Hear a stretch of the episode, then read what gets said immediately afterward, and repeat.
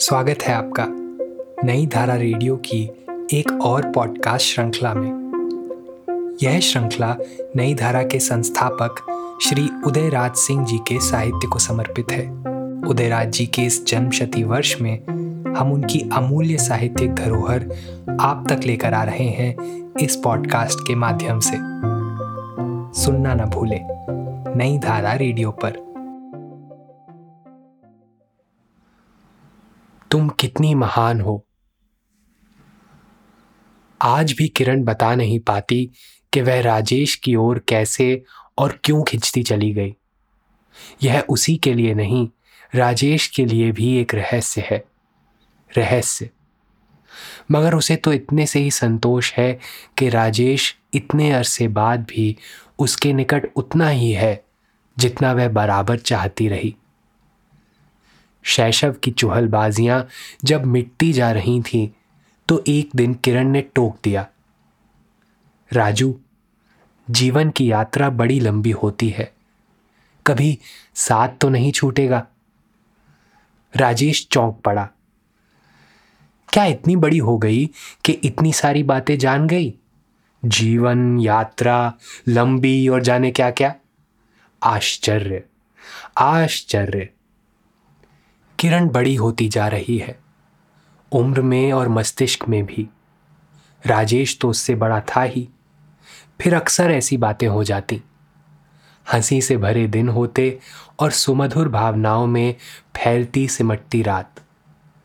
बात यह तब की है जब राजेश विश्वविद्यालय का एक छात्र था और किरण की माँ के मकान में किराएदार के रूप में रहता था। फिर दिन बीते माह बीते और साल बीते। किरण हाई स्कूल की दहरी पार कर विश्वविद्यालय में दाखिल हुई और राजेश अपनी आखिरी डिग्री लेकर संसार की ओर मुड़ा। ग्रीष्मावकाश में घर जाते समय उसने आश्वासन दिया, छुट्टी के बाद यहीं लेक्चरर बन जाऊँगा।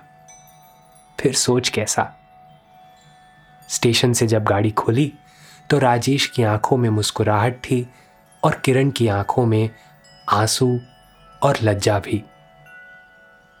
घर पहुँचते ही राजेश के पैर तले से मिट्टी सरक गई। विधवा माँ के दुलारे बेटे की शादी पक्की हो गई है। माँ का एकमात्र सहारा, उसका हँसी खुशी का एक ही प्रेरक। इनकार करता है तो माँ का स्वप्न सौध चूर चूर होकर धरातल पे आ गिरता है। और स्वीकार करता है तो किरण के बचपन से बनते हुए सपनों के खिलौने टूट जाते हैं।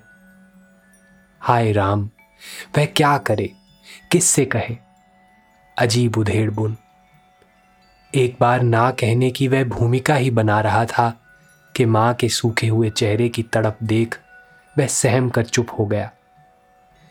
फिर एक दिन वह भी आया, जब राजेश अपनी तथा किरण की तमाम भावनाओं को कुचल कर नई दुल्हन लेकर अपने घर लौट आया।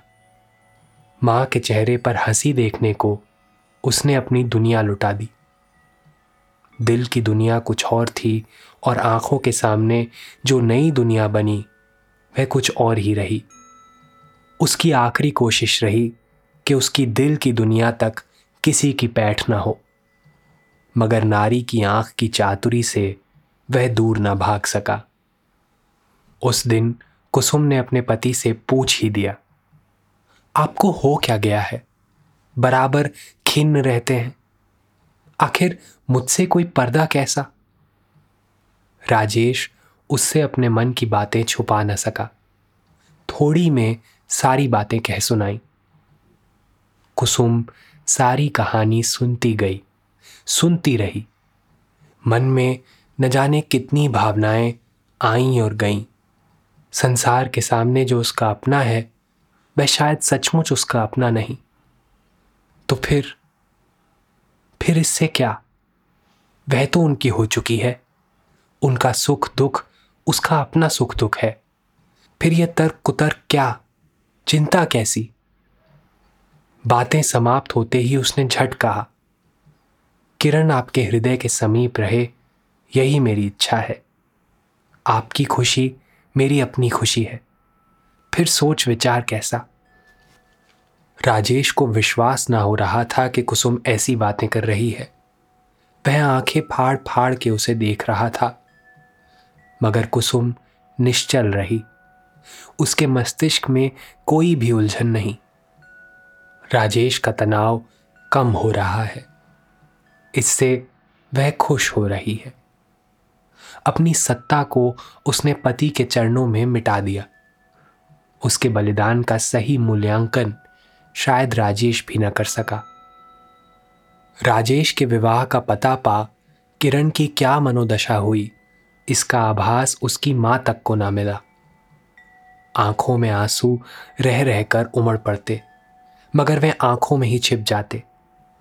उसके हृदय की वेदना को यदि कोई जान पाता तो शायद समझ पाता कि उसके रंगीन महल की मीनारें इतनी ऊँची उठ चुकी थीं कि उन्हें बिना पूरा किए यूँ ही छोड़ देना किसी भी शिल्पी के बूते की बात न थी। मगर नारी के हृदय तले जो त्याग की प्रकृति है, वह किसी भी असंभव को संभव बना सकती है। राजेश के पत्र उसके पास आए थे।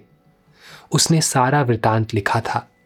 और अंत में कुसुम के विचारों से उसे अवगत भी करा दिया। किरण को राजेश और कुसुम की सहानुभूति पाकर एक सहारा मिल गया। उसने योजना बनाई कि एमए की डिग्री लेकर वह कहीं अध्यापिका हो जाए।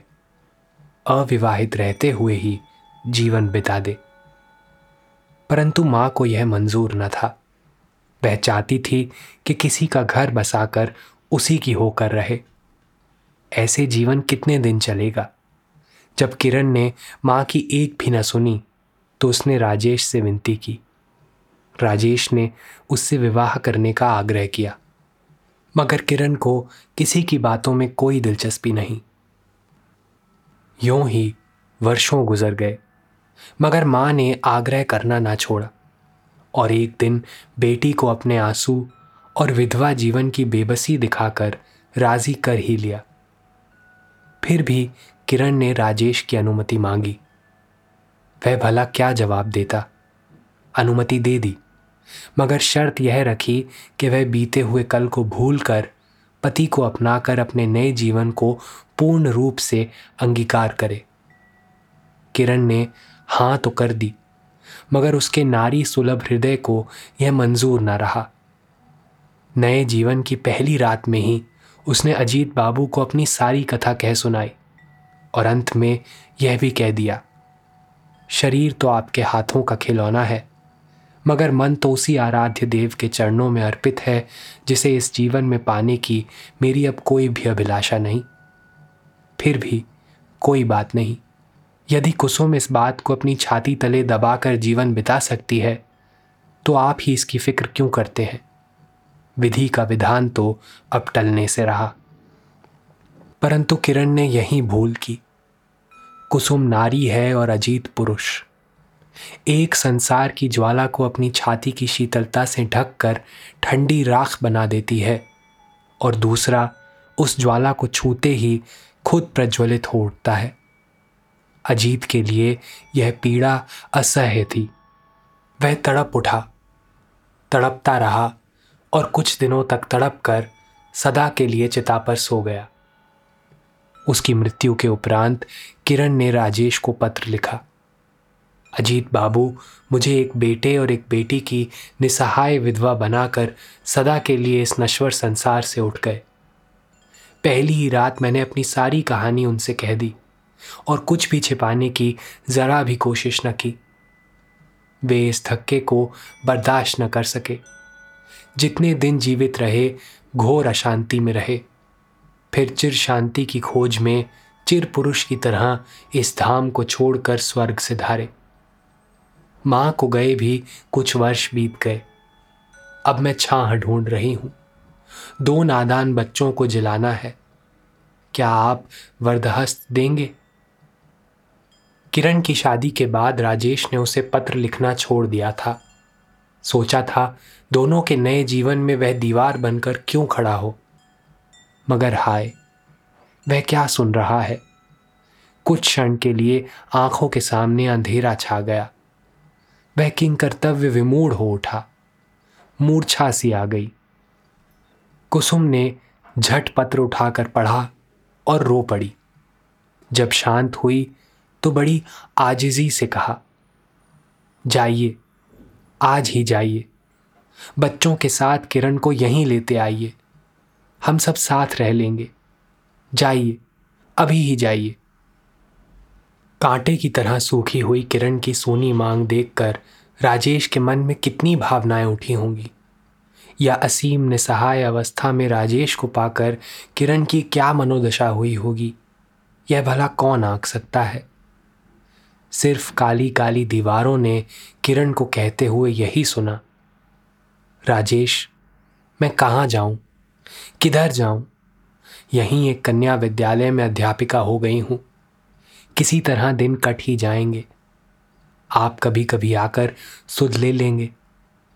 हाँ एक बार आपके घर अवश्य चलूँगी और कुसुम जीजी के चरणों पर सिर रखकर यही पूछूँगी कि, जीजी तुम कितनी महान हो।